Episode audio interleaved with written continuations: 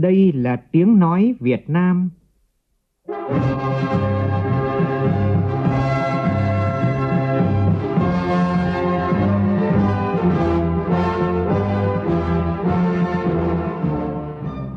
là tiếng nói Việt Nam, phát thanh từ Hà Nội, thủ đô nước Cộng hòa xã hội chủ nghĩa Việt Nam.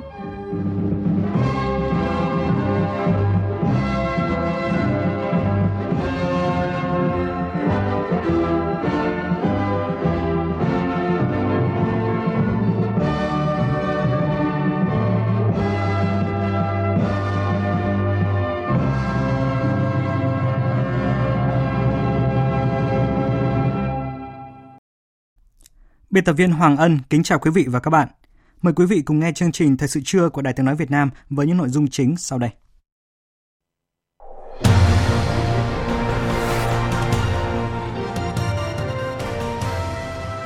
Tổng Bí thư Chủ tịch nước Nguyễn Phú Trọng và các đại biểu Quốc hội thuộc đơn vị bầu cử số 1 thành phố Hà Nội tiếp xúc cử tri các quận Ba Đình, Tây Hồ, Hoàn Kiếm trước kỳ họp thứ 8 Quốc hội khóa 14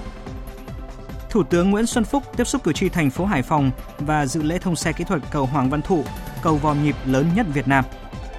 Tiếp tục phiên họp thứ 38, hôm nay Ủy ban Thường vụ Quốc hội dành cả ngày cho ý kiến về các báo cáo đánh giá kết quả thực hiện kế hoạch phát triển kinh tế xã hội và ngân sách nhà nước năm 2019, kế hoạch phát triển kinh tế xã hội, dự toán ngân sách nhà nước và phương án phân bổ ngân sách trung ương năm 2020 công luận đang đặt dấu hỏi lớn trước sự vào cuộc chậm trễ của cơ quan chức năng và chính quyền thành phố Hà Nội sau loạt sự cố môi trường dạng đông, ô nhiễm bụi mịn và bây giờ là nguồn nước nhiễm dầu thải. Cần làm gì để quy rõ trách nhiệm và mau chóng khắc phục những hạn chế bất cập trong năng lực quản trị hành chính của thủ đô Hà Nội? Mục tiêu điểm trưa nay, chúng tôi đề cập nội dung này. Trong phần tin thế giới, Tổng thống Mỹ Donald Trump ký một sắc lệnh áp đặt các biện pháp trừng phạt và cấm cấp thị thực đối với một số thành viên của chính phủ Thổ Nhĩ Kỳ Bão Hagibis tại Nhật Bản gây thiệt hại tàn khốc. Tính đến sáng nay, đã có 61 người chết, 13 người mất tích, nhiều ngôi nhà bị ngập trong bùn, giao thông bị đình trệ.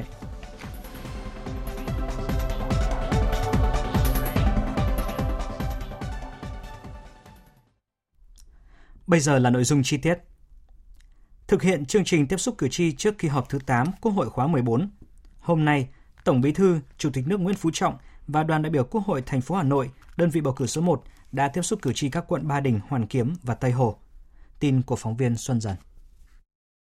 Tại cuộc tiếp xúc, các cử tri bày tỏ vui mừng trước tình hình phát triển kinh tế xã hội của đất nước trong thời gian qua, đặc biệt kinh tế có mức tăng trưởng cao, đời sống nhân dân được cải thiện. Công tác đấu tranh phòng chống tham nhũng tiếp tục đạt được nhiều kết quả tích cực, thể hiện quyết tâm của Đảng, Nhà nước trong đấu tranh phòng chống tham nhũng, không có vùng cấm, kiên quyết xử lý cán bộ đảng viên sai phạm, bất kể người đó là ai. Cử tri cũng bày tỏ vui mừng trước kết quả hội nghị Trung ương 11 vừa kết thúc với nhiều nội dung quan trọng. Các cử tri cũng nêu nhiều kiến nghị liên quan đến nâng cao hơn nữa chất lượng công tác lập pháp, tránh tình trạng luật vừa ban hành đã phải sửa đổi hoặc khó đi vào cuộc sống, tăng cường hơn nữa công tác tuyên truyền phổ biến giáo dục pháp luật cho người dân, quyết liệt triển khai chủ trương tinh giản biên chế, loại bỏ công chức sáng cấp ô đi, tối cấp ô về, nâng cao ý thức phục vụ nhân dân của đội ngũ cán bộ công chức. Cử tri cũng nêu kiến nghị về công tác giải phóng mặt bằng, quản lý đô thị, đặc biệt là việc giám sát việc thực hiện quy hoạch đô thị, vấn đề ô nhiễm môi trường, đảm bảo cuộc sống an toàn cho người dân. Thay mặt đoàn đại biểu Quốc hội thành phố Hà Nội, đơn vị bầu cử số 1, phát biểu tại cuộc tiếp xúc, Tổng Bí thư Chủ tịch nước Nguyễn Phú Trọng bày tỏ cảm ơn đối với những ý kiến kiến nghị tâm huyết được chuẩn bị kỹ, công phu của cử tri, cho biết đoàn đại biểu Quốc hội sẽ tiếp thu đầy đủ, nghiêm túc để báo cáo lên kỳ họp Quốc hội tới và các cơ quan liên quan. Tổng Bí thư Chủ tịch nước Nguyễn Phú Trọng cho biết, hội nghị Trung ương 11 là hội nghị có ý nghĩa rất quan trọng, nhìn lại 35 năm đổi mới, 30 năm thực hiện cương lĩnh, 10 năm thực hiện chiến lược phát triển kinh tế xã hội, tầm nhìn đến năm 2030 và 2045 hội nghị đã ra nghị quyết với sự thống nhất rất cao. Nó thể hiện một sự đoàn kết thống nhất rất cao trong Trung ương. Và ngay tại Trung ương thì các đồng chí cũng đã phân tích là nguyên nhân vừa qua chúng ta thành công lâu nay vẫn nói là trước hết có sự lãnh đạo của đảng, sự vào cuộc của cả hệ thống chính trị, sự cố gắng nỗ lực của nhân dân lần này nhấn một cái ý đầu tiên, đoàn kết thống nhất nội bộ tốt đấy là ý rất đáng quan tâm về vấn đề phòng chống tham nhũng, Tổng Bí thư Chủ tịch nước Nguyễn Phú Trọng cho biết đây là một điểm nhấn trong nhiệm kỳ vừa rồi, không chỉ trong nước mà dư luận quốc tế cũng rất quan tâm. Tuy nhiên, trước mắt còn nhiều việc phải làm bởi đây là cuộc đấu tranh lâu dài, gian khổ, phức tạp, không được chủ quan thỏa mãn. Chúng ta đã làm được, có cố gắng trong nước quốc tế hoan nghênh, nhưng còn nhiều việc phải làm. Và tôi vẫn nhiều lần nói là cuộc đấu tranh lâu dài, gian khổ, phức tạp thì không phải là đấu tranh với người khác với bên ngoài và với chính chúng ta trong từng con người chúng ta. Hôm nay các bác gợi ý một số ý rất hay. Không phải chỉ đảng làm phải không ạ? Nên luật pháp hóa nên thể chế hóa. Cả hệ thống chính trị toàn dân làm mới thành công. Và cái này còn lâu dài lắm Trước những kiến nghị của cử tri về các vấn đề của thành phố Hà Nội, Tổng Bí thư Chủ tịch nước Nguyễn Phú Trọng mong muốn lãnh đạo Hà Nội có tầm nhìn chiến lược hơn trong quy hoạch, quản lý đô thị, làm sao để nói đến Hà Nội là nói đến văn hóa, văn minh, giữ được môi trường hòa bình, ổn định. Cũng trong sáng nay, tại huyện Thủy Nguyên, Thủ tướng Nguyễn Xuân Phúc cùng đoàn đại biểu Quốc hội thành phố Hải Phòng tiếp xúc cử tri thành phố, chuẩn bị cho kỳ họp thứ 8 Quốc hội khóa 14. Tán thành với nhiều cử tri Hải Phòng về các vấn đề nêu ra, trong đó có vấn đề xây dựng nông thôn mới. Thủ tướng Nguyễn Xuân Phúc nêu rõ, tổng kết xây dựng nông thôn mới là để tiếp tục thực hiện chương trình này tốt hơn, xây dựng nông thôn mới kiểu mẫu. Nhóm phóng viên Vũ Dũng và Thanh Nga phản ánh. Tại buổi tiếp xúc, các cử tri bày tỏ phấn khởi và vui mừng dưới sự lãnh đạo của Đảng, điều hành của chính phủ mà trực tiếp là Thủ tướng. Đất nước đạt kết quả tích cực về mọi mặt, trong đó tăng trưởng kinh tế thuộc nhóm cao nhất trên thế giới, vị thế quốc tế của Việt Nam nâng lên. Người dân ngày càng tin tưởng vào sự lãnh đạo của Đảng, điều hành của chính phủ và Thủ tướng Chính phủ. Các đại biểu cũng nêu nhiều vấn đề, nêu gương cán bộ, người đứng đầu có thành tích cao trong công tác, vấn đề đào tạo giáo viên chất lượng cao, vấn đề tiếp tục xây dựng nông thôn mới sau khi tổng kết 10 năm thực hiện, vấn đề hỗ trợ doanh nghiệp nhỏ và vừa, vấn đề kiểm soát tình trạng ô nhiễm môi trường và rác thải nhựa. Phát biểu tại buổi tiếp xúc, Thủ tướng Nguyễn Xuân Phúc đánh giá cao các cử tri đã nêu ý kiến tâm huyết, sát thực tiễn, thể hiện trách nhiệm với sự phát triển của thành phố Hải Phòng và đất nước vui mừng nhận thấy niềm tin của cử tri Hải Phòng với Đảng, Nhà nước và thành phố. Thủ tướng đánh giá cao thành phố Hải Phòng thời gian qua có sự tăng trưởng mạnh mẽ, xuất khẩu tăng mạnh, nhiều công trình hạ tầng lớn được triển khai, thu ngân sách vượt lớn. Tại buổi tiếp xúc, Thủ tướng đã trực tiếp trao đổi với cử tri về một số các vấn đề cụ thể, trong đó có vấn đề triển khai thực hiện chương trình nông thôn mới. Cử tri Đồng Xuân Tùng thì bày tỏ tâm đắc với những thành tựu đạt được trong xây dựng nông thôn mới ở Hải Phòng và cả nước và đề nghị. Thủ tướng chỉ đạo tổng kết không có nghĩa là dừng lại, mà chúng ta tiếp tục phải xây dựng nông thôn mới kiểu mẫu hiện đại và với những cơ chế chính sách phù hợp thì chúng tôi đề nghị là chúng ta tiếp tục xây dựng nông thôn mới với cái thiết chế văn hóa hiện đại và chúng tôi mong rằng thủ tướng tiếp tục chỉ đạo để tiến tới sau nông thôn mới 10 năm là nông thôn mới hiện đại, bền vững. Về vấn đề này, Thủ tướng Nguyễn Xuân Phúc nêu rõ. Bác Đồng Xuân Tùng có nói về nông thôn mới, sự nghiệp xây dựng nông thôn mới ở Hải Phòng sau khi tổng kết chiều nay và toàn quốc là ngày 19 sẽ được tiếp tục làm tốt hơn nữa thời gian đấy. Cuộc cách mạng ấy không dừng lại, phải làm tốt hơn. Đã có nông thôn mới rồi thì phải xây dựng nông thôn kiểu mẫu, nông thôn tiên tiến để cuộc sống của nhân dân, nhất là bà con nông dân, có cuộc sống tốt hơn. Chúng ta đang nói về một cái định hướng xã hội chủ nghĩa. Vậy thì cái người mà ở nông thôn, cái người khó khăn ở vùng sâu, vùng xa, chúng ta phải quan tâm đến các tầng lớp nhân dân trong quá trình phát triển của cách mạng của đất nước. Đó chính là xây dựng nông thôn mới ở Việt Nam. Nhân đây tôi cũng kiến nghị với Thủy Nguyên, chúng ta mới có 22 trên 35 xã nông thôn mới. Thủy Nguyên phải tiến thêm một bước mới để sớm được công nhận là huyện nông thôn mới trong thời gian đến. Theo chương trình, chiều nay, Thủ tướng Nguyễn Xuân Phúc sẽ dự hội nghị tổng kết 10 năm thực hiện chương trình mục tiêu xây dựng nông thôn mới ở Hải Phòng. Phóng viên Đài Tiếng Nói Việt Nam sẽ tiếp tục thông tin đến quý vị và các bạn trong chương trình Thời sự chiều nay. Thưa quý thính giả, sáng nay, trước khi tiếp xúc cử tri thành phố Hải Phòng trước kỳ họp lần thứ 8 Quốc hội khóa 14, Thủ tướng Nguyễn Xuân Phúc dự lễ thông xe kỹ thuật cầu Hoàng Văn Thụ, công trình giao thông cấp đặc biệt được xây dựng bắc qua sông Cấm. Phóng viên Vũ Dũng và Thanh Nga đưa tin.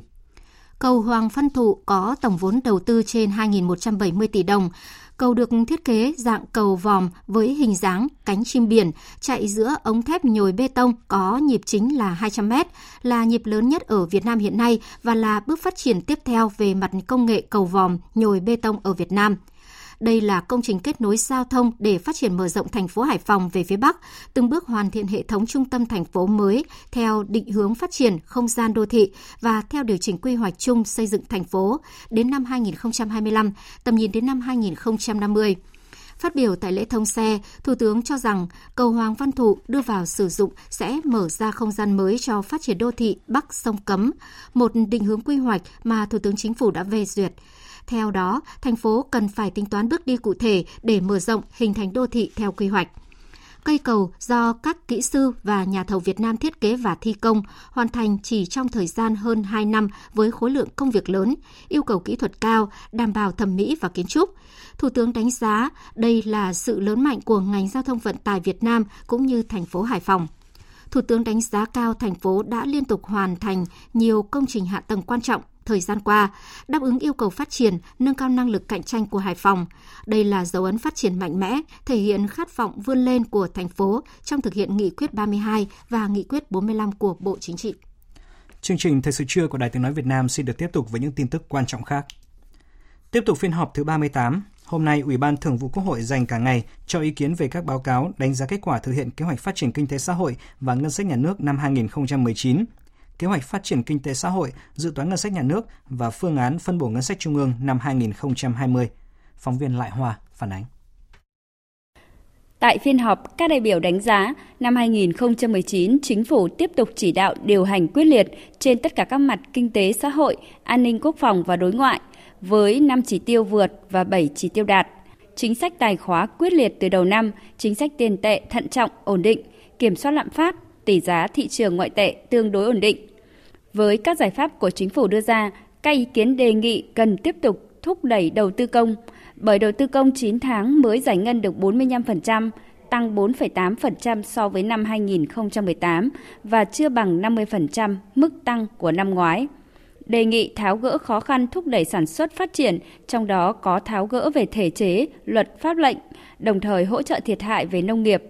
Chủ nhiệm Ủy ban Pháp luật của Quốc hội Nguyễn Khắc Định đề nghị có những cái thiệt hại lâu rồi rồi cũng có thiệt hại dịch tả lợn châu Phi rồi, một số dịch bệnh hạn hán lũ lụt cái thứ. Nếu mà hỗ trợ cho bà con thì hỗ trợ ngay, hỗ trợ cho doanh nghiệp. Thế rồi hỗ trợ về cái phần khoanh nợ, giãn nợ, hoãn nợ gì đấy thì cũng phải hỗ trợ. Để thúc đẩy vì cái nông nghiệp của ta nó rất là quan trọng. Một cái nữa là gần đây nói rất nhiều là cái ô nhiễm môi trường, dịch bệnh cho người. Sốt xuất huyết năm nay cũng tăng rất cao.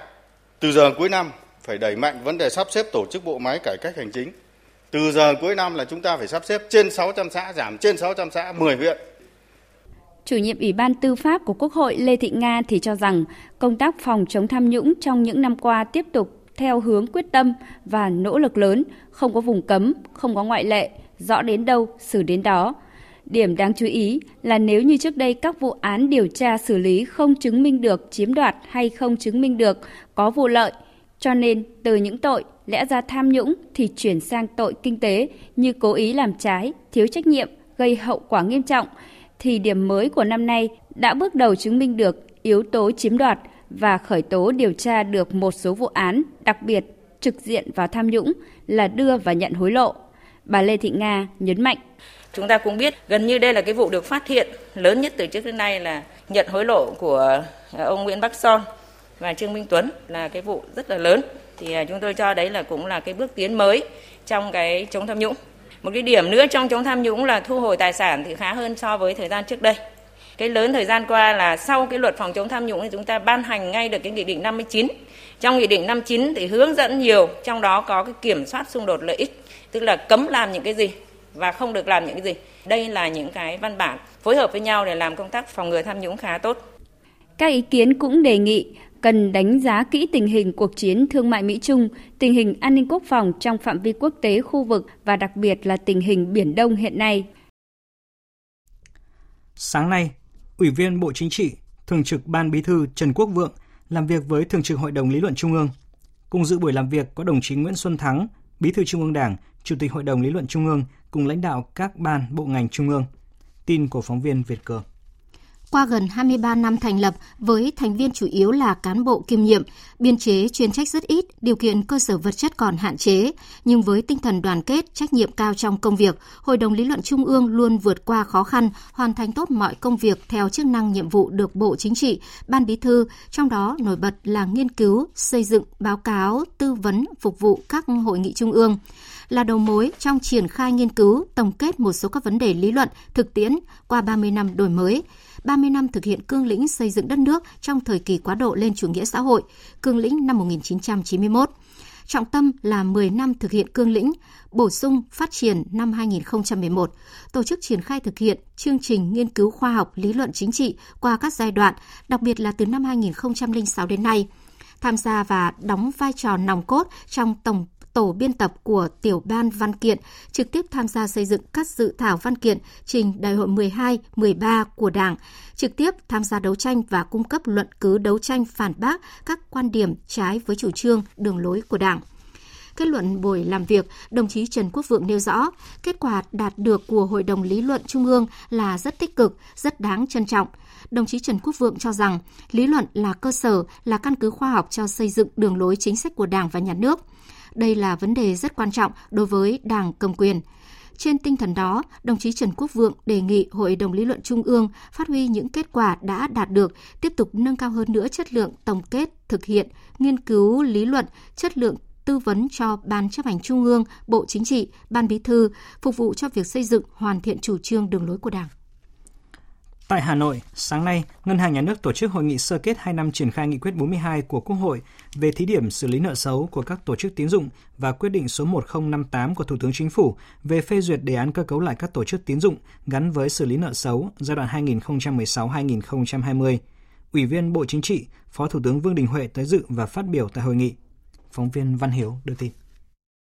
Sau 2 năm triển khai nghị quyết số 42 và quyết định số 1058 gắn với các mục tiêu phát triển ngành ngân hàng theo quyết định số 986 ngày 8 tháng 8 năm 2019 của Thủ tướng Chính phủ về việc phê duyệt chiến lược phát triển ngành ngân hàng Việt Nam đến năm 2025, định hướng đến năm 2030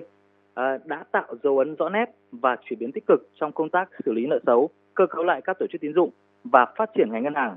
Qua đó cũng thể hiện được định hướng chính sách đúng đắn của Quốc hội và Chính phủ, tạo niềm tin đối với hệ thống các tổ chức tín dụng nói riêng và của cả xã hội nói chung trong việc xử lý một cách có hiệu quả đối với các tổ chức tín dụng yếu kém và xử lý nợ xấu trong nền kinh tế.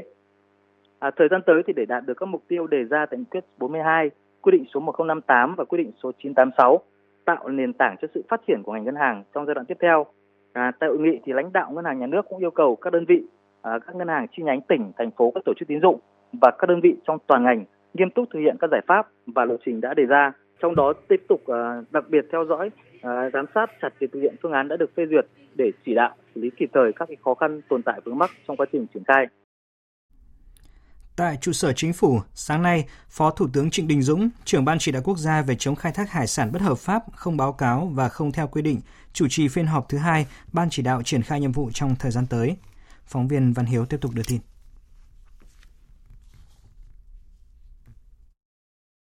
Thời gian qua, các bộ ngành địa phương đã quyết liệt nỗ lực khắc phục bốn nhóm khuyến nghị của EC về hoàn thiện khung pháp lý, tăng cường công tác quản lý tàu cá, giải quyết hiện trạng tàu cá Việt Nam vi phạm vùng biển nước ngoài và đẩy mạnh việc truy xuất nguồn gốc thủy sản từ khai thác. Tuy nhiên, thực tế cho thấy vẫn còn tình trạng tàu cá Việt Nam vi phạm khai thác hải sản ở các nước trong khu vực như các tàu cá tại tỉnh Kiên Giang, Bình Định, Bình Thuận, Bà Rịa Vũng Tàu, Bến Tre, Bạc Liêu và Cà Mau. Trong đó, tỷ lệ tàu cá bật thiết bị giám sát hành trình khi hoạt động khai thác trên biển chỉ đạt 32%. Công tác truy xuất nguồn gốc thủy sản khai thác triển khai chưa được thực hiện đồng bộ, kịp thời và đạt độ tin cậy cao. Tại cuộc họp, các thành viên ban chỉ đạo đã tập trung thảo luận đề xuất các giải pháp thống nhất trong công tác triển khai ngăn chặn, loại bỏ hoạt động khai thác IUU, gỡ cảnh báo thẻ vàng của EC đối với Việt Nam và trước mắt chuẩn bị thật tốt cho việc tiếp đón làm việc với đoàn thanh tra của EC dự kiến sang làm việc tại nước ta vào đầu tháng 11 tới. Thưa quý vị và các bạn, bộ phim hoạt hình Everest Người tuyết bé nhỏ có lồng ghép bản đồ đường lưỡi bò phi pháp vẫn lọt qua khâu kiểm duyệt được công chiếu tại Việt Nam gây bức xúc dư luận trong những ngày qua. Bộ phim này được khởi chiếu từ ngày 4 tháng 10, tuy nhiên đến tối 13 tháng 10, đơn vị phát hành CGV nhận được thông tin bộ phim xuất hiện đường lưỡi bò phi pháp. CGV đã lập tức thu hồi tất cả các ấn phẩm quảng cáo và cho dừng chiếu bộ phim, Bộ Văn hóa Thể thao và Du lịch cũng đã họp bàn phương án để vá những lỗ thủng trong quy trình xét duyệt phim ngoại. Phóng viên Ái Kiều thông tin. Từ cuối tháng 9, bộ phim hoạt hình Everest, Người tuyết bé nhỏ, tựa tiếng Anh là Ominable, đã được quảng bá rầm rộ tại Việt Nam. Một trong hai nhà đồng sản xuất là công ty Peer Studio của Trung Quốc. Nội dung bộ phim xoay quanh cô gái tuổi teen tên là Yi vô tình phát hiện người tuyết tên Yeti trên mái nhà của khu căn hộ cô sống tại Thượng Hải, Trung Quốc. Sau đó cô cùng các bạn lên đường giúp Yeti quay trở về dãy Himalaya. Hình ảnh đường lưỡi bò trên tấm bản đồ Trung Quốc xuất hiện trong hai đoạn và bốn cảnh phim. Phó giáo sư tiến sĩ Nguyễn Hoàng Ánh, giảng viên trường Đại học Ngoại thương cho rằng đây không phải là lần đầu tiên hình ảnh đường lưỡi bò trên tấm bản đồ Trung Quốc xuất hiện trong phim khi được công chiếu tại Việt Nam. Năm 2018, dư luận không khỏi bức xúc khi bộ phim Điệp vụ Biển Đỏ, tựa gốc là Operation Red Sea do Trung Quốc sản xuất với đoạn cuối lồng ghép tuyên bố chủ quyền phi pháp trên Biển Đông nhưng vẫn được duyệt rồi CGV phát hành và công chiếu. Vụ để sót hình ảnh đường lưỡi bò trong phim Everest Người tuyết bé nhỏ cho thấy cơ quan duyệt phim đang mất cảnh giác trầm trọng cái này trách nhiệm là thuộc về bên chỗ phòng duyệt phim của cục kiểm duyệt của bộ văn hóa. Cái chuyện mà cái người mà của bên công ty họ bỏ sót thì cũng là chuyện dễ hiểu. Nhưng mình nghĩ là cái đây là vấn đề của Việt Nam thì Việt Nam đáng ra phải lưu ý hơn. Cái vấn đề này chúng ta nên nhấn mạnh là ừ, chúng ta có cả một bộ phận kiểm duyệt phim ăn lương chỉ để làm việc đấy. Và có đầy kiến thức cũng như ý thức chính trị rồi ABC thế thì các vị làm cái gì mình thật tình không hiểu được. Ngoài việc là cắt xẻo phim Việt Nam đến mức độ là xem không nổi nữa thì các vị làm được cái gì đây? Trong vai trò là người duyệt bộ phim nêu trên, bà Nguyễn Thị Hồng Ngát, thành viên Hội đồng Thẩm định Quốc gia, thừa nhận sai sót. Nghĩ là phim thiếu nhi là phim tâm thoại, cũng có mấy giây thì làm sao mà phát hiện ra được. Thôi là phải rút kinh nghiệm. Ừ, rút kinh nghiệm làm thì cũng phải sai mấy trăm bộ phim duyệt một năm. Và nếu mà để thế, bây giờ cũng chả biết đổ lỗi cho ai, bởi vì mọi người đều xem, đều nghĩ rằng cũng chẳng phải chủ quan nó xem căng mắt ra đấy chứ. Phim mỹ mà, phim hoạt hình, các cái hãng phim lớn của mỹ nó đều bán cho Trung Quốc mua hết. Thành thử gấp duyệt cũng tàn bảo nhau có cái gì, phải xem cẩn thận, nhớ tàn bảo nhau thế thôi, phải rút kinh nghiệm về phía đơn vị phát hành, ngay sau khi nhận được phản hồi, CGV đã lập tức thu hồi tất cả các ấn phẩm quảng cáo cho dừng chiếu bộ phim và nghiêm túc thừa nhận khuyết điểm. Đơn vị này xin lỗi khán giả và cho biết sẽ tuân thủ ý kiến chỉ đạo từ cơ quan quản lý nhà nước.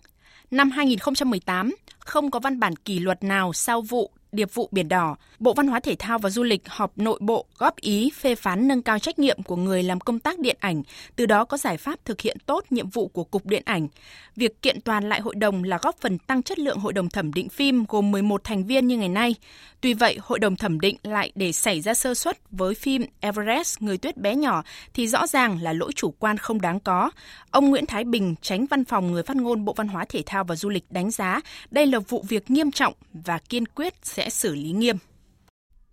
Chuyển sang một vụ việc khác cũng đang được dư luận quan tâm. Sáng nay, Tòa án Nhân dân tỉnh Sơn La mở lại phiên xét xử vụ án lợi dụng chức vụ quyền hạn trong khi thi hành công vụ theo khoản 1 điều 356 Bộ luật hình sự. Tin của phóng viên Trần Long, cơ quan thường trú khu vực Tây Bắc. 8 bị cáo phải hầu tòa vì đã có hành vi rút bài thi trắc nghiệm để sửa nâng điểm cho 44 thí sinh trong kỳ thi Trung học phổ thông quốc gia 2018 tại Sơn La. Trong số những người làm chứng, người có nghĩa vụ liên quan có ông Hoàng Tấn Đức, cựu giám đốc Sở Giáo dục và Đào tạo, nhân chứng quan trọng được tòa triệu tập. Tuy nhiên, ông Đức không có mặt tại tòa. Theo thông tin từ tổ dân phố tổ 9, phường Trường Lề, thành phố Sơn La, gia đình đã thông báo ông Đức đang bị huyết áp và điều trị theo dõi tại Hà Nội nên vắng mặt. Trong sáng nay, hội đồng xét xử tiến hành kiểm tra căn cước 8 bị cáo, người làm chứng và người có quyền lợi nghĩa vụ liên quan. Theo dõi phiên tòa, người dân thành phố Sơn La mong muốn phiên tòa sẽ xét xử khách quan, trung thực, trả lại công bằng cho các em học sinh. Anh Hà Duy Thành ở Bản Bó, phường Trường An, thành phố Sơn La nói: Tôi nghĩ việc gian lận thi cử vì đồng tiền mà bán lương tâm khiến nền giáo dục của tỉnh nhà trở thành hình ảnh xấu, đồng thời gây ảnh hưởng đến tương lai của một bộ phận không nhỏ các em các cháu học sinh cần được tòa án xét xử một cách công minh, nhưng ai liên quan cần phải được xử lý theo đúng quy định của pháp luật Việt Nam hiện hành. Phiên tòa dự kiến diễn ra trong 4 ngày. Trong khi đó, Hội đồng xét xử phiên tòa vụ gian lận thi cử tại Hà Giang sáng nay tiếp tục xét hỏi bị cáo Nguyễn Thanh Hoài, nguyên trưởng phòng khảo thí và quản lý chất lượng giáo dục, Sở Giáo dục Đào tạo Hà Giang Đáng chú ý, bị cáo Nguyễn Thanh Hoài đã khai với hội đồng xét xử về chi tiết nội dung tin nhắn cầu cứu Phó Chủ tịch tỉnh ông Trần Đức Quý sau khi chỉ đạo Vũ Trọng Lương chuyển bài thi từ trường Trung học phổ thông chuyên Hà Giang về Sở Giáo dục Đào tạo để can thiệp, sửa chữa, nâng điểm bị lộ. Cũng trong buổi xét xử ngày thứ hai, bị cáo Nguyễn Thanh Hoài nói tiếp về danh sách 13 thí sinh do bị cáo Triệu Thị Chính, Phó Giám đốc Sở nhờ nâng điểm.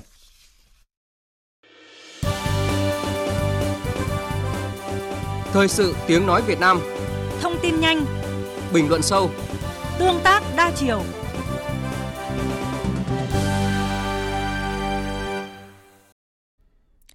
Liên quan đến tình trạng gần tuần nay, hàng nghìn hộ dân tại các quận huyện như là Hoài Đức, Hoàng Mai, Thanh Xuân, Hà Đông, Nam Từ Liêm phải dùng nước sinh hoạt có mùi lạ và bốc mùi bất thường.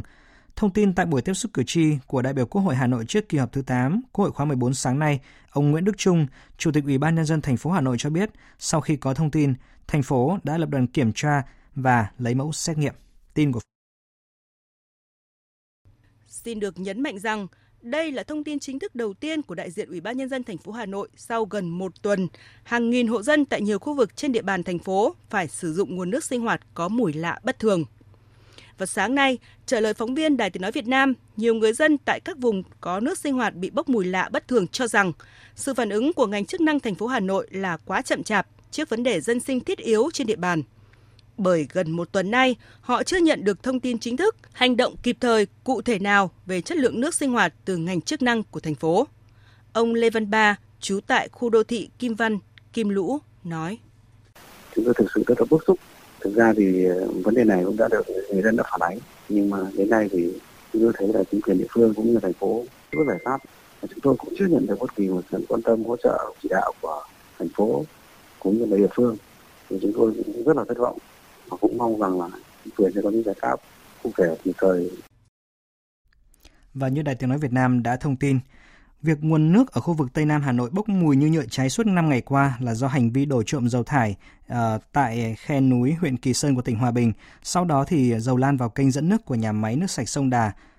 Và rất nhiều người bức xúc trước sự vô ý của kẻ chủ mưu và đối tượng trực tiếp đổ thải bừa bãi gây hệ lụy khôn lường về sự lơi lỏng trong khâu quản lý nguồn nước cho hàng triệu cư dân thủ đô của công ty cổ phần đầu tư nước sạch sông Đà. Công luận cũng đặt dấu hỏi lớn trước sự vào cuộc chậm trễ của cơ quan chức năng và chính quyền thành phố Hà Nội sau loạt sự cố môi trường dạng đông, ô nhiễm bụi mịn và bây giờ là nguồn nước nhiễm dầu thải. Cần làm gì để quy rõ trách nhiệm và mau chóng khắc phục những hạn chế bất cập trong năng lực quản trị hành chính nhìn từ những cuộc khủng hoảng niềm tin này? Đâu là những việc cần làm ngay để thay đổi phong cách Hà Nội không vội được đâu đã ăn sâu vào không ít cán bộ công chức thành phố hiện nay. Đây là nội dung được chúng tôi đề cập trong mục tiêu điểm sau đây. Thưa quý vị, thưa các bạn, hàng trăm nghìn người dân khu vực Tây Nam Hà Nội hôm nay đã bước sang ngày thứ sáu chịu cảnh nước sinh hoạt có mùi khét như nhựa cháy. Suốt gần một tuần qua, nhiều gia đình đã phải bỏ tiền triệu để mua nước đóng chai về nấu ăn. Nhưng còn tắm giặt thì đa số vẫn phải cắn răng để sử dụng nước có mùi rất khó chịu do công ty sông Đà cung cấp, dù biết ô nhiễm nhưng không còn lựa chọn nào khác. Phẫn nộ trước hành động vô trách nhiệm gây hệ lụy khôn lường của kẻ chủ mưu và đối tượng trực tiếp đổ dầu thải bừa bãi, người dân cũng bức xúc không kém trước hành xử lạnh lùng, vô cảm của công ty cổ phần đầu tư nước sạch sông Đà khi ém nhẹm mọi thông tin về nguồn nước bị ô nhiễm nghiêm trọng, bất chấp sự hoang mang, lo lắng của hàng triệu người dân suốt những ngày qua người dân trong vùng bị ảnh hưởng còn cảm giác đã và đang bị chính quyền thành phố Hà Nội bỏ rơi khi không đưa ra bất cứ khuyến cáo, cảnh báo hay bất kỳ hoạt động hỗ trợ nào. Anh Trần Văn Tâm, trú tại trung cư HH Linh Đàm, quận Hoàng Mai, rất không bằng lòng trước phản ứng chậm chạp của các ban ngành và lãnh đạo thành phố. Chúng tôi rất là bức xúc. Hiện nay khi nhận được bất kỳ một cái thông tin chính thống nào từ phía chính quyền khuyến cáo người dân cái nguồn nước này thì như thế nào, đảm bảo ra sao. Và bây giờ tình trạng là nhà có điều kiện thì có thể mua nước lọc những nhà không điều kiện thì vẫn phải dùng cái tình trạng nước này thế chúng tôi cũng rất là hoang mang vẫn còn tình trạng nhưng hơi nặng tiếng tôi không hài lòng với cách phản ứng chậm như vậy chính quyền cần phải có trách nhiệm hơn vâng một chính quyền có trách nhiệm yêu cầu tưởng như bắt buộc lại trở thành mong ước mỏi mòn của người dân suốt những ngày qua trên cổng thông tin điện tử của thành phố Hà Nội và các sở ngành liên quan như Sở Xây dựng, Sở Y tế không hề có một dòng thông tin hay khuyến cáo nào liên quan tới sự cố ô nhiễm nguồn nước.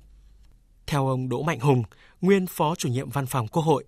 người dân thủ đô đang chờ đợi thông tin minh bạch, rõ ràng từ người đứng đầu thành phố về sự cố ô nhiễm này, cũng như sớm có hình thức xử phạt nghiêm công ty cổ phần đầu tư nước sạch sông Đà về sự vô trách nhiệm, buông lỏng quản lý nguồn nước, ảnh hưởng đến sức khỏe và gây đảo lộn cuộc sống hàng triệu cư dân thủ đô. Một là phải công khai minh bạch thông tin có liên quan đến sự việc. Thứ hai là phải xác định rõ được trách nhiệm từng cá nhân. Ví dụ như là ông chủ tịch hay là người đứng đầu các cơ quan chuyên môn phụ trách lĩnh vực này giúp việc cho ủy ban hay là chính quyền ở cơ sở trên cơ sở làm rõ vi phạm và trách nhiệm của những người liên quan thì à, có hình thức xử lý tương xứng. Nếu mà cần kỷ luật thì kỷ luật còn nếu mà nặng hơn có thể xem xét để xử lý bằng khung pháp luật. Đồng tình với quan điểm này, Phó giáo sư tiến sĩ Phạm Bích San, Viện Nghiên cứu Tư vấn và Phát triển phân tích, điều khiến không ít doanh nghiệp liều lĩnh, ngang nhiên lừa gạt dư luận, bất chấp sức khỏe tính mạng của cộng đồng như vậy, có phần trách nhiệm lớn của các ban ngành hữu trách và chính quyền địa phương. Vì thị trường thì nhiều khi họ có thể nhắm mắt làm liều, bất chấp lương tâm. Và để cái xử lý việc đó thì tôi nghĩ là cần phải có pháp luật. Và quan trọng hơn cái công ty đó là vai trò của chính quyền, các cấp chịu trách nhiệm đến đâu trong việc quản lý họ. Bởi đây không phải là người dân. Người dân không ký hợp đồng với công ty để mua nước sạch, mà người dân là bầu lên chính quyền để chính quyền ký hợp đồng lại với các công ty đó. Và chính quyền phải đảm bảo rằng các công ty đó cung cấp được sản phẩm cần thiết. Vậy thì chính quyền đã quản lý và giám sát cái chất lượng sản phẩm này như thế nào? Có giám sát quản lý nó hay không? Hay vẫn chỉ là ký hợp đồng xong là bỏ mặc họ muốn làm gì thì làm thì tôi e rằng là quan chính quyền đã không làm tròn nhiệm vụ của mình trong việc bảo vệ sức khỏe người dân và đảm bảo các chất lượng cần thiết cho một xã hội lành mạnh. Đã từng có câu nói vui, Hà Nội không vội được đâu.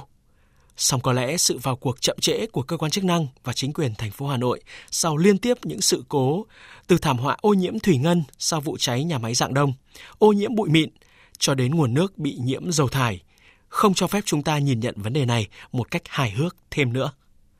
Phó giáo sư tiến sĩ Phạm Bích San, Viện Nghiên cứu Tư vấn và Phát triển chỉ rõ những hạn chế bất cập trong năng lực quản trị hành chính công của Hà Nội hiện nay. Cái sự sai sót này theo tôi là có ba nguyên nhân. Trước hết có thể do người ta không hiểu biết tầm quan trọng cái hậu quả của vấn đề này thứ hai là cũng có thể hiểu được hậu quả nó, nhưng mà người ta lại không phải xếp vào hàng ưu tiên, đặc biệt nhất là không phải quan trọng nhất đối với cái địa vị và cái vị trí công tác của họ. Và điểm thứ ba, nếu như đã ý thức được vấn đề, nếu xếp vào hàng ưu tiên cao nhất mà không xử lý được nó, thì chứng tỏ là hệ thống ta không xử lý được vấn đề này. Và đáng nghi ngại chuyện này vì tôi lấy ví dụ, việc đường ống nước sông Đà vỡ đến hàng chục lần mà rốt cục chúng ta vẫn không xử lý ra xong cổng thông tin điện tử một loạt cơ quan đều không thông tin chuyện này, tức là hình như họ không coi đây là thuộc trách nhiệm của họ. Vậy thì câu chuyện đây là điều phối cơ quan như thế nào? Hiện nay là vấn đề đang rất trầm trọng. Các cơ quan nào cũng phục vụ theo cái lợi ích của mình, quyền lợi mình và cái lợi chung, lợi ích chung nhiều khi không được đề cập tới. Còn về cái câu chuyện Hà Nội không vội được đâu, sau nhiều năm, sau thời kỳ bao cấp trên hình thành một vấn đề là xử lý nào cũng thường là hay lấy ý kiến tập thể, hỏi ý kiến của nhiều người. Thì đương nhiên nếu người người như vậy đòi nhiều thời gian và nó chậm là điều đương nhiên. Và thứ hai, vì thủ đô trên không chỉ có chính quyền Hà Nội mà còn chính quyền của trung ương tại đó nữa. Và chính quyền trung ương khi thấy có vấn đề xảy ra cũng có thể có ý kiến vào những công việc này. Vì vậy, lắng nghe đủ xong tất cả ý kiến trong khi trách nhiệm cuối cùng không rõ về ai quản lý địa bàn không rõ ràng thì dẫn đến các quyết định đưa ra sẽ chậm chạp tuy nhiên tôi nghĩ rằng là nên chấm dứt cái việc Hà Nội không vội đâu cũng theo Phó Giáo sư Tiến sĩ Phạm Bích San, nếu không mau chóng giải quyết,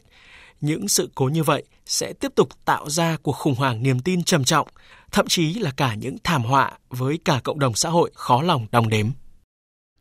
Thưa quý thính giả, đến bây giờ thì vẫn còn rất nhiều người không thể tin nổi rằng là tại sao nguồn nước cho hàng triệu cư dân thủ đô lại được quản lý một cách lỏng lẻo như vậy, phải để người dân phát hiện vi phạm rồi báo cáo lại. Và nếu không phải đổ trộm dầu thải mà là loại hóa chất độc hại khác, hậu quả sẽ còn nguy hiểm đến mức nào? Ai sẽ phải chịu trách nhiệm trước sự tắc trách, trước thói vô cảm sống chết mặc bay và sự im lặng đáng sợ suốt gần một tuần qua của các cơ quan có trách nhiệm của thành phố Hà Nội liên quan đến sự cố ô nhiễm nguồn nước?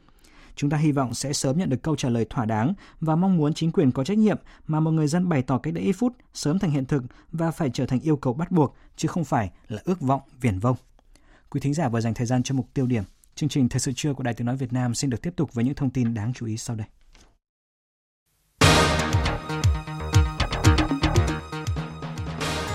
Hội Liên hiệp Phụ nữ Việt Nam tổ chức trao giải thưởng Phụ nữ Việt Nam 2019.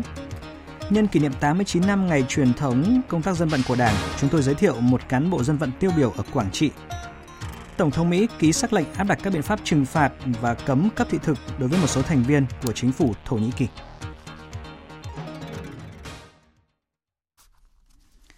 Thưa quý vị, trong khuôn khổ hoạt động tại Đại hội đồng Liên minh Nghị viện Thế giới tại Belgrade, Serbia, Phó Chủ tịch Thường trực Quốc hội Tòng Thị Phóng hôm qua có cuộc gặp Phó Chủ tịch Quốc hội Lào Bukpon Butanavong. Hữu Bình, phóng viên Đài tiếng nói Việt Nam thường trú khu vực Đông Âu đưa tin. Tại cuộc gặp, Phó Chủ tịch Thường trực Quốc hội Tòng Thị Phóng bày tỏ vui mừng khi nhận thấy mối quan hệ hữu nghị và hợp tác giữa Quốc hội hai nước đang phát triển rất tốt đẹp, đi vào chiều sâu, thực chất và hiệu quả hàng loạt các hoạt động hợp tác, tổ chức hội thảo chuyên đề, các khóa bồi dưỡng kiến thức pháp luật cho đại biểu Quốc hội và cán bộ đã được hai nước triển khai trong thời gian qua rất thiết thực, đáp ứng kịp thời yêu cầu xây dựng pháp luật và hệ thống chính quyền của hai nước trong quá trình hội nhập quốc tế, xây dựng và phát triển đất nước. Bên cạnh đó, Quốc hội hai nước cũng đã chia sẻ nhiều kinh nghiệm trong việc tổ chức hoạt động hệ thống Hội đồng Nhân dân. Về phần mình, Phó Chủ tịch Quốc hội Lào nhấn mạnh Quốc hội Lào rất coi trọng và đánh giá cao mối quan hệ tốt đẹp với Việt Nam nhất trí với đánh giá và các đề xuất của Phó Chủ tịch Thường trực Quốc hội Tòng Thị Phóng, Phó Chủ tịch Quốc hội Lào thông báo dự án xây dựng trụ sở Quốc hội Lào đang được triển khai rất tích cực và có thể hoàn thành đúng tiến độ. Phía Lào đề nghị hai nước cần hợp tác chặt chẽ để cùng nhau sử dụng nguồn nước sông Mekong một cách có hiệu quả, giải quyết các thách thức của biến đổi khí hậu. Cùng ngày, Phó Chủ tịch Thường trực Quốc hội Tòng Thị Phóng đã dự phiên thảo luận của Đại hội đồng Liên minh Nghị viện Thế giới Sáng nay, Ban chấp hành Đảng bộ thành phố Hà Nội tổ chức hội nghị lần thứ 20. Công tác kiểm tra xử lý kỷ luật Đảng là một trong những nội dung được quan tâm tại hội nghị. Ủy viên Bộ Chính trị, Bí thư Thành ủy Hà Nội Hoàng Trung Hải chủ trì hội nghị. Phóng viên Nguyên Nhung đưa tin. 9 tháng vừa qua, Đảng bộ thành phố Hà Nội đã tăng cường công tác kiểm tra, giám sát và thi hành kỷ luật 19 tổ chức đảng, 568 đảng viên, đảm bảo đúng quy định – Ủy ban Kiểm tra Thành ủy Hà Nội đã chỉ đạo kiểm điểm trách nhiệm, thi hành kỷ luật đối với các tổ chức đảng và đảng viên có vi phạm tại các đảng bộ Ba Vì, Sóc Sơn, Phúc Thọ, Thạch Thất, đồng thời củng cố 40 trên 98 tổ chức cơ sở đảng, góp phần quan trọng vào việc nâng cao năng lực lãnh đạo, sức chiến đấu của tổ chức cơ sở đảng, nhất là ở những nơi có các vấn đề dân sinh bức xúc, các vụ việc phức tạp về an ninh chính trị, trật tự, an toàn xã hội. Ông Nguyễn Văn Nam, Bí thư quận ủy Hai Bà Trưng cho biết, Chính vì đặc biệt là quan tâm, chỉ đạo xây dựng và kiểm tra việc thực hiện ờ, kế hoạch khắc phục những tồn tại hạn chế ờ, sau kiểm điểm của năm 2018 và chính những việc làm đó tạo cái sự chuyển biến thực sự ờ, từ thành phố đến cơ sở. Là những cái gì mà thường là sau kiểm điểm chúng sẽ chỉ ra tồn tại hạn chế, đấy là những việc khó mà những việc cần phải tập trung, khắc phục. Tại hội nghị, các đại biểu thẳng thắn chỉ ra công tác nắm tình hình, phát hiện dấu hiệu vi phạm của Ủy ban kiểm tra một số quận huyện còn chưa kịp thời, dẫn đến một số vi phạm xảy ra nghiêm trọng, thời gian dài không được phát hiện xử lý. Cụ thể như tình trạng vi phạm trật tự đô thị, trật tự xây dựng, lấn chiếm đất nông nghiệp, đất rừng, đất công, xây dựng trái phép còn diễn ra và chưa được xử lý dứt điểm. Vấn đề ô nhiễm không khí ở đô thị, ô nhiễm làng nghề chưa được cải thiện. Hôm nay, Phó Chủ tịch nước Đặng Thị Ngọc Thịnh dự lễ tuyên dương các điển hình tiên tiến và gặp mặt nhân kỷ niệm 25 năm ngày thành lập Tập đoàn Công nghiệp Than khoáng sản Việt Nam, tập đoàn kinh tế đầu tiên của đất nước. Tin của phóng viên Nguyên Long. 25 năm xây dựng và phát triển, Tập đoàn Công nghiệp Than khoáng sản Việt Nam đã đáp ứng nhu cầu năng lượng cho nền kinh tế quốc dân, đóng góp quan trọng trong sự nghiệp công nghiệp hóa hiện đại hóa đất nước. Ông Nguyễn Hoàng Anh, Chủ tịch Ủy ban Quản lý vốn nhà nước tại doanh nghiệp yêu cầu Tập đoàn Công nghiệp Than và Khoáng sản Việt Nam tiếp tục phát huy tinh thần kỷ luật đồng tâm để triển khai có hiệu quả toàn bộ các hoạt động sản xuất kinh doanh của tập đoàn, đảm bảo được kế hoạch năm 2019 đề ra, đặc biệt là tập trung sản xuất các sản phẩm đáp ứng yêu cầu của thị trường, nhất là thị trường than, góp phần đảm bảo an ninh năng lượng quốc gia.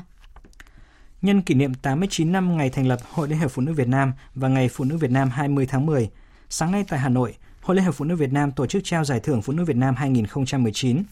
Ủy viên Bộ Chính trị, Bí thư Trung ương Đảng, Trưởng ban Dân vận Trung ương Trương Thị Mai, Phó Thủ tướng Vũ Đức Đam cùng lãnh đạo, nguyên lãnh đạo Đảng, Nhà nước tới dự. Phản ánh của phóng viên Phương Thoa. Giải thưởng Phụ nữ Việt Nam năm nay được trao cho 6 tập thể và 10 cá nhân. Đó là tập thể nữ viên chức và người lao động Bệnh viện Phụ sản Hà Nội, tập thể nữ cán bộ Bệnh viện Phụ sản thành phố Cần Thơ, tập thể nữ trường mầm non Nam Hồng, tỉnh Hà Tĩnh, tập thể nữ hợp tác xã trẻ Tân Hương, Thái Nguyên. Các cá nhân như Thượng tá Ngô Thị Lan, Học viện Kỹ thuật Quân sự Quốc phòng, nghệ sĩ nhân dân Nguyễn Thị Bích Ngoan, Giám đốc Nhà hát trèo Việt Nam, bà Đỗ Thị Toan, công nhân công ty xi măng Vinsem Hoàng Thạch, Hải Dương – bà Lành Thị Triều, nông dân xuất sắc tỉnh Đồng Nai. Phát biểu tại lễ trao giải, Phó Thủ tướng Vũ Đức Đam đánh giá cao tâm huyết và hiệu quả hoạt động của Hội Liên hiệp Phụ nữ Việt Nam các cấp trong thời gian qua và khẳng định Tôi rất mong và tin rằng với cái truyền thống của Phụ nữ Việt Nam, của Hội Liên hiệp Phụ nữ Việt Nam thì nhất định công tác phụ nữ sẽ được đẩy mạnh hơn trong thời gian tới và có những đóng góp ngày càng quan trọng hơn vào cái công cuộc chung của chúng ta, phát triển nhanh hơn, bền vững hơn để giữ vững độc lập của Tổ quốc để thực sự trao cho người dân quyền làm chủ xã hội và để Việt Nam sớm nhất là bước lên bục vinh quang sánh vai cùng năm châu bè bạn như là lời Bác Hồ đã mong ước. Thưa quý thính giả, hôm nay là ngày kỷ niệm 89 năm truyền thống công tác dân vận của Đảng, 15 tháng 10 năm 1930, 15 tháng 10 năm 2019 và 20 năm ngày dân vận của cả nước, 15 tháng 10 năm 1999, 15 tháng 10 năm 2019. Trong mỗi giai đoạn lịch sử cách mạng, công tác dân vận của Đảng có những nội dung phương thức khác nhau, nhưng mục tiêu quan trọng nhất đều nhằm tăng cường mối quan hệ mật thiết giữa Đảng với nhân dân, củng cố niềm tin vững chắc của nhân dân với Đảng, nhà nước, vận động thu hút rộng rãi các tầng lớp nhân dân tích cực tham gia các phong trào cách mạng, thi đua yêu nước, tăng cường khối đại đoàn kết toàn dân tộc. Thưa quý vị, không phải là một cán bộ dân vận nhưng lại làm công tác dân vận bằng một cách rất riêng và rất hiệu quả. Đó là thực hiện đam mê làm phim của mình để giúp cho đồng bào Paco có được cuộc sống tốt đẹp hơn. Bằng những thước phim dung dị về đời sống văn hóa của dân tộc mình hay đơn giản là lồng tiếng bản địa và những bộ phim yêu thích truyền cho các bạn trẻ ở quê tự tin vào bản thân, anh đã mang đến rất nhiều thông điệp, nhiều điều có ý nghĩa, đồng thời góp phần bảo tồn và gìn giữ văn hóa của dân tộc mình. Đây là cách mà anh Hồ Tu Pông Ngời ở xã A Sinh, huyện Hướng Hóa đã thực hiện từ khi còn là một sinh viên cho đến tận bây giờ. Bài viết của nhóm phóng viên Nguyễn Loan và Thanh Châu, Đài Phát thanh Truyền hình tỉnh Quảng Trị. Mời quý vị cùng nghe. Mỗi người chỉ sống một cuộc đời. Vậy tại sao mình lại sống một cách vô nghĩa? Đó là lẽ sống mà Hồ Tu Pông Ngửi nhận ra từ khi theo học ngành trung cấp sư phạm. Vốn đam mê hội họa, quay phim và nhiếp ảnh. Khi còn là sinh viên, ngửi gom góp tiền mua được máy tính, bắt đầu mày mò học làm phim hoạt hình. Lồng vào đó những thông điệp ý nghĩa thiết thực với bà con dân bản mình. Bộ phim đầu tiên ngửi thực hiện và lồng tiếng của chính dân tộc mình được bà con đón nhận. Và đó chính là động lực để anh tiếp tục thực hiện đam mê của mình. Mình thiếu thốn rất là nhiều. Nhưng sau đấy thì khi lớn lên là mình có cơ hội để tiếp xúc với công nghệ thông tin, rồi là mình nhận thấy là văn hóa của Paco cũng như là bản ngôn ngữ của Paco cũng dần bị mai một. Với lại là thông qua những cái ngôn ngữ là mình có thể tiếp cận dễ dàng hơn với mọi người thành ra là mình có ý tưởng là làm một cái phim hoạt hình mà long tiếng tiếng cô. thì thông qua những cái phim đấy thì mình sẽ có cơ hội để truyền tải cho mọi người những cái thông điệp về cuộc sống hoặc là những ý chí để vươn lên. Để tuyên truyền cho bà con hiểu về nếp sống văn minh, xa rời hủ tục lạc hậu, người mày mò tham gia các lớp học nhiếp ảnh, dựng phim 3D, tìm hiểu về truyền thống văn hóa của đồng bào. May mắn đến với người khi Tổ chức Y tế Hà Lan chọn người làm cộng tác viên. Từ đó, người được tổ chức cung cấp thêm nhiều điều kiện như máy quay phim, chụp ảnh.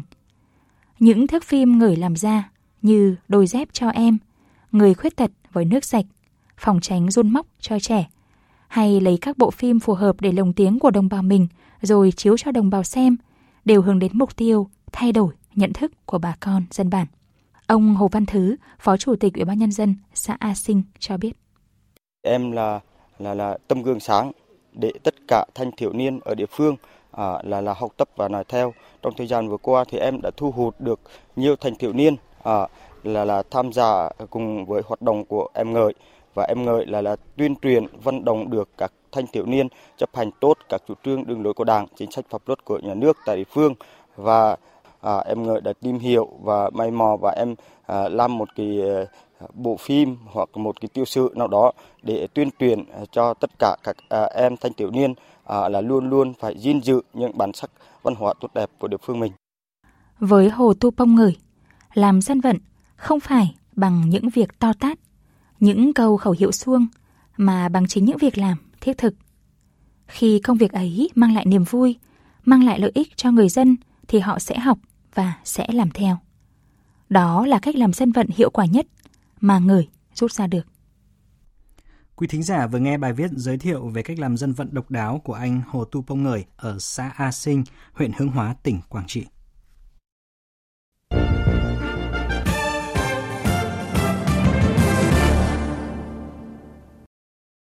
Chuyển sang phần tin quốc tế.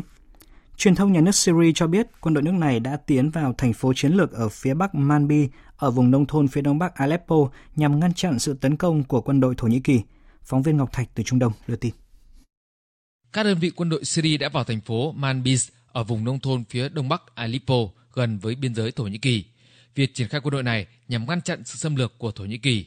Quân đội Syria đã được người dân ở khu vực Aleppo chào đón và bày tỏ sự tin tưởng rằng lực lượng quân đội Syria có thể bảo vệ đất nước khỏi sự xâm lược. Sự thay đổi này cho thấy một cuộc xung đột tiềm tàng giữa Thổ Nhĩ Kỳ và Syria cũng như đã làm dậy lên nỗi lo ngại về sự trở lại của tổ chức nhà nước Hồi giáo IS ở miền Bắc Syria. Trong khi đó, Bộ Quốc phòng Thổ Nhĩ Kỳ tuyên bố rằng hoạt động quân sự mùa xuân hòa bình đã vô hiệu hóa lực lượng vũ trang người quốc. hơn 560 thành viên của lực lượng này bị bắt giữ. Bộ Quốc phòng Thổ Nhĩ Kỳ chỉ ra rằng chiến dịch tiếp tục thành công.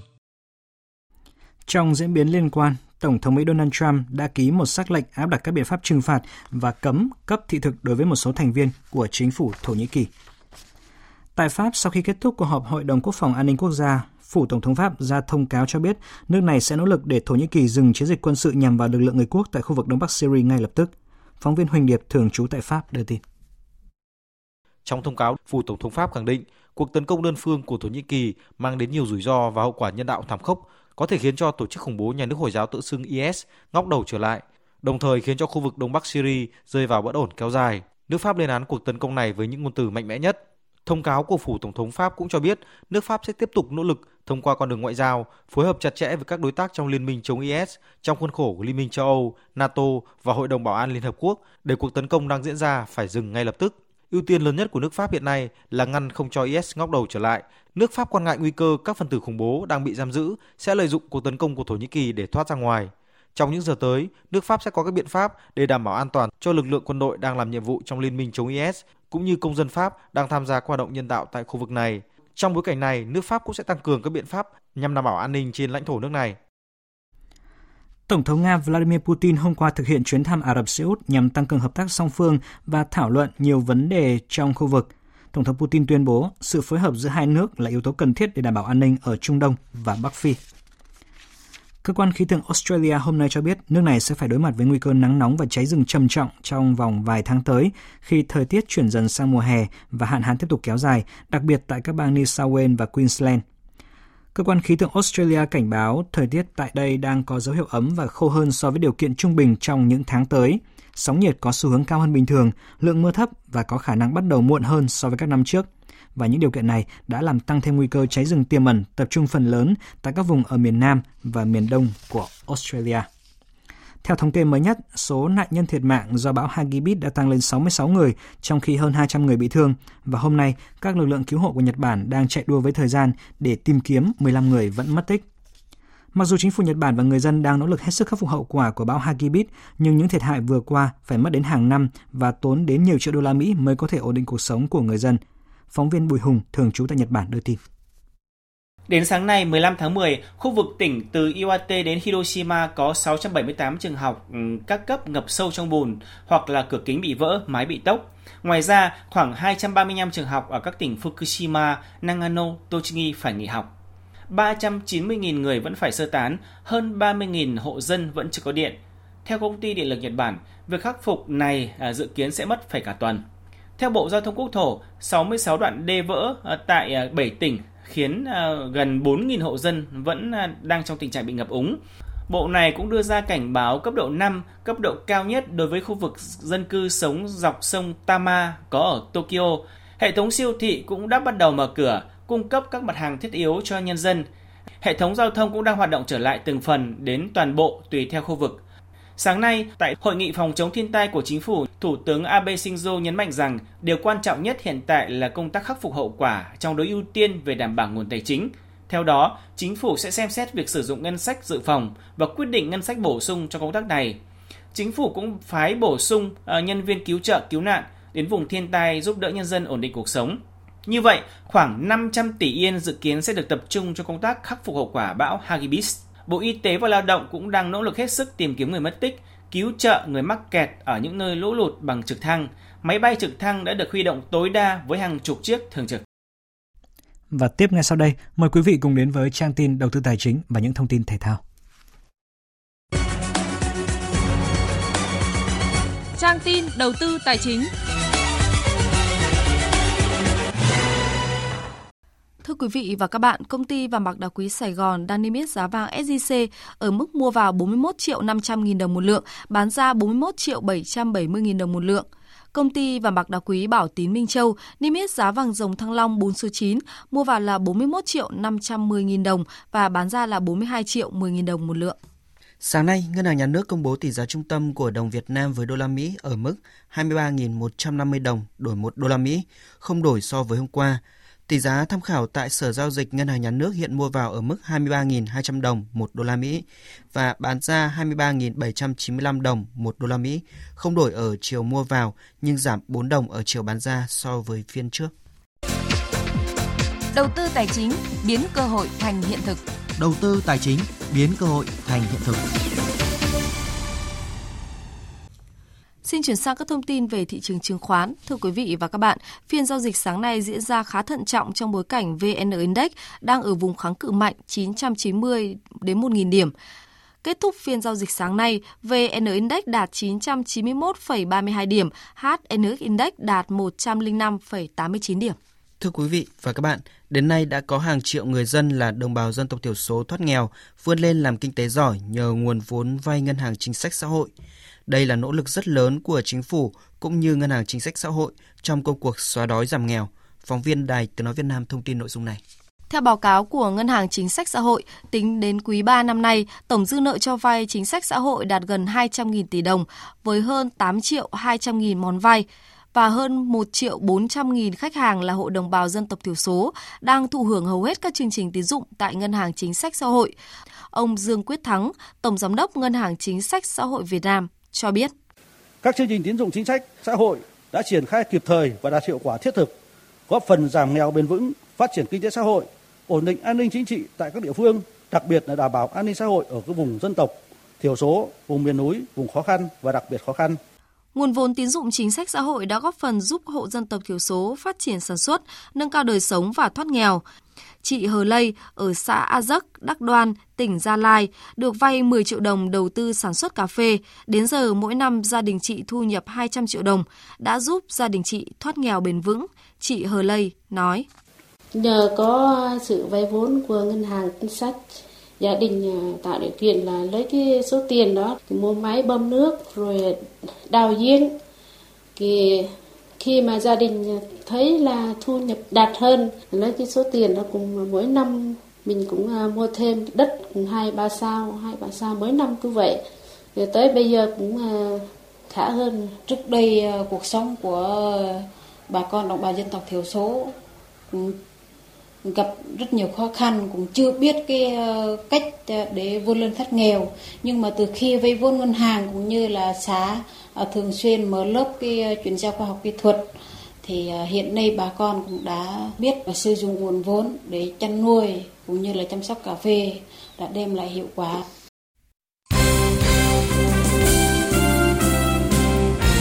Quý vị và các bạn, sáng nay tại thủ đô Manila, Philippines đã diễn ra lễ bốc thăm chia bảng môn bóng đá nam và bóng đá nữ của SEA Games 30. Đáng chú ý, cả đội tuyển nữ Việt Nam và thầy trò huấn luyện viên Park Hang-seo đều sớm chạm trán hai đối thủ Thái Lan và Indonesia.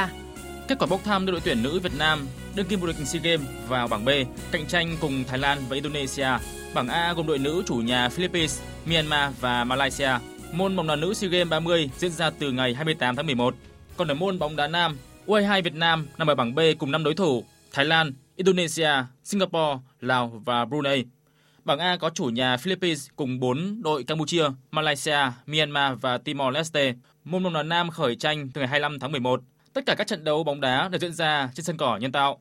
Tham dự lễ bốc thăm sáng nay, Tổng thư ký Liên đoàn bóng đá Việt Nam, ông Lê Hoài Anh đánh giá bảng B môn bóng đá nam tập trung các đội bóng chất lượng Thái Lan, Indonesia, Việt Nam có độ cạnh tranh nhỉnh hơn bảng A. Với thực lực hiện nay, đội tuyển U22 Việt Nam sẽ vượt qua vòng bảng, phân đấu đến vị trí cao nhất. Còn đội tuyển nữ Việt Nam cùng bảng với Thái Lan và Indonesia hoàn toàn tin tưởng các nữ tuyển thủ sẽ đi đến trận đấu chung kết.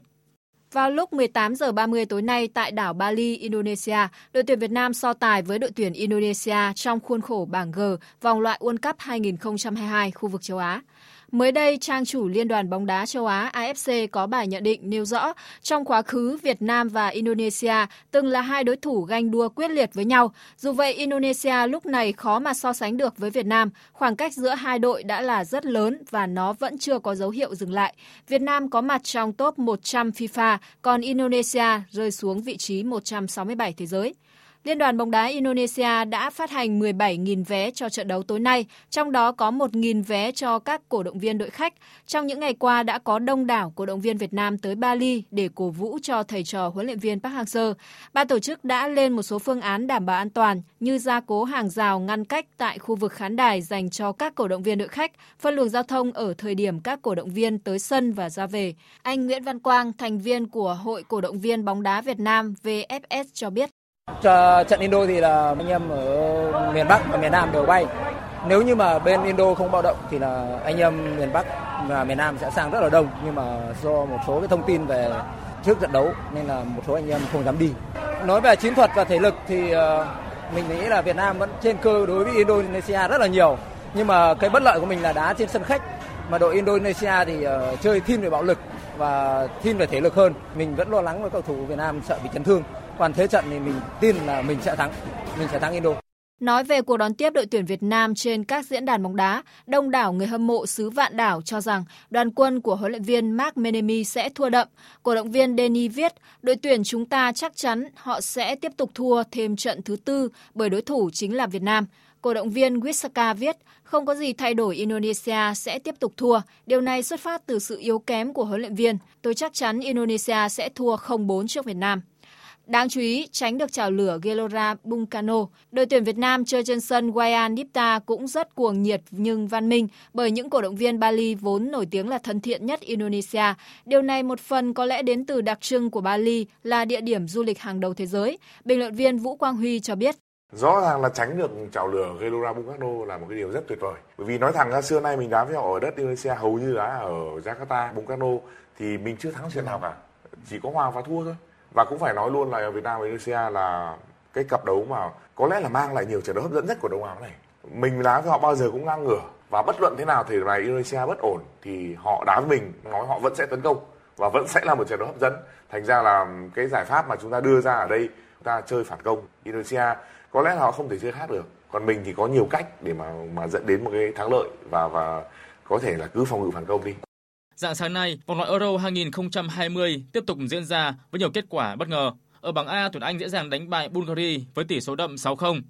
Với 15 điểm sau 6 lượt trận, tuyển Anh vẫn chưa thể giành vé vào vòng chung kết bởi ở trận đấu cùng giờ, Kosovo thắng 2-0 trước Montenegro. Ở bảng B, dù Cristiano Ronaldo ghi bàn nhưng Bồ Đào Nha không tránh khỏi thất bại 1-2 trên sân của Ukraine, đồng thời nhường tấm vé sớm đi tiếp vào vòng chung kết cho chính đối thủ. Trong khi đó ở bảng H, hai đội đầu bảng Pháp và Thổ Nhĩ Kỳ cầm chân nhau với trận hòa một đều, đồng thời chưa thể giành vé đi tiếp khi ở trận đấu cùng giờ, Iceland có chiến thắng 2-0 trước Andorra để rút ngắn khoảng cách với hai đội xếp trên xuống còn 4 điểm.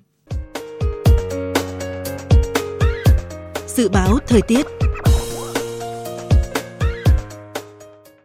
Phía Tây Bắc Bộ có mưa rào và rông vài nơi gió nhẹ, nhiệt độ từ 19 đến 29 độ.